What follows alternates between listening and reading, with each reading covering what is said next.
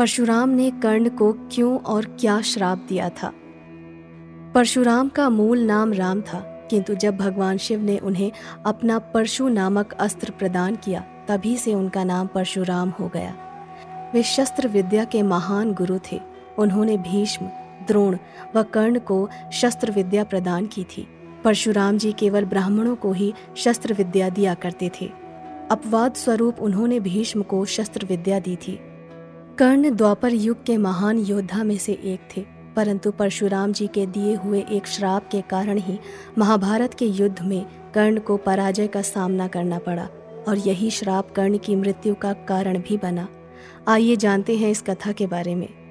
कर्ण को यह ज्ञात नहीं था कि वह जन्म से ही क्षत्रिय है। वह सदैव ही स्वयं को शूद्र समझा करते थे, लेकिन उसका सामर्थ्य छुपा ना रह सका।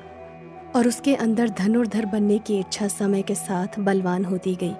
लेकिन सूत पुत्र होने के कारण कोई उन्हें शस्त्र शिक्षा नहीं देता था। जब वह धनुर्विद्या सीखने के लिए गुरु द्रोणाचार्य के पास गए तो भी उनको निराशा ही हाथ लगी। उस समय द्रोणाचार्य केवल क्षत्रियों को ही शस्त्र विद्या देते थे। क्योंकि कर्ण सूत पुत्र थे तो द्रोणाचार्य ने उन्हें धनुर्विद्या देने से मना कर दिया। इससे कर्ण निराश होकर भगवान परशुराम के पास पहुँच जाते हैं। परंतु भगवान परशुराम भी सिर्फ़ ब्राह्मणों को ही शस्त्र विद्या देते थे। कर्ण किसी भी तरह से धनुर्विद्या सीखना चाहते थे। तो वह भगवान परशुराम से झूठ बोलते हैं कि वह ब्राह्मण है। भगवान परशुराम भी कर्ण को ब्राह्मण समझकर उसे शिक्षा देने के लिए मान जाते हैं। जब कर्ण की शिक्षा खत्म होने वाली होती है तब एक दिन उनके गुरु भगवान परशुराम दोपहर के समय कर्ण की जंघा पर सिर रखकर पेड़ की छाव में आराम कर रहे होते हैं। थोड़े समय बाद वहाँ एक बिच्छू आता है, जो कर्ण की जंघा पर काट लेता है। अब कर्ण सोचता है कि अगर वह हिला या बिच्छू को हटाने की कोशिश की तो गुरु परशुराम की नींद टूट जाएगी। इसीलिए वह बिच्छू को हटाने की बजाय उसे डंक मार देता है। कर्ण काफ़ी समय तक बिच्छू के डंक से होने वाले दर्द को सहता रहता है। फिर जब कुछ समय बाद गुरु परशुराम नींद से उठते हैं तो वह देखते हैं कि कर्ण की जांग से खून बह रहा है।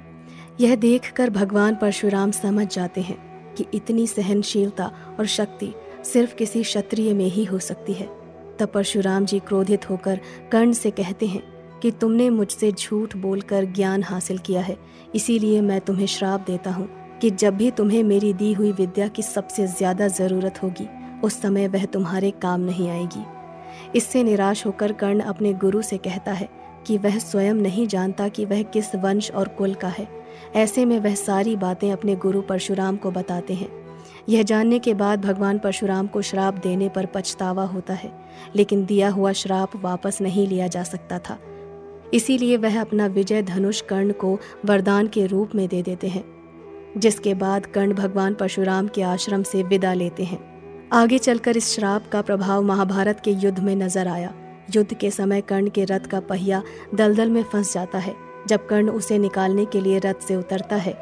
तभी अर्जुन कृष्ण के कहने पर कर्ण पर बाण चला देता है, जिससे कर्ण की मृत्यु हो जाती है।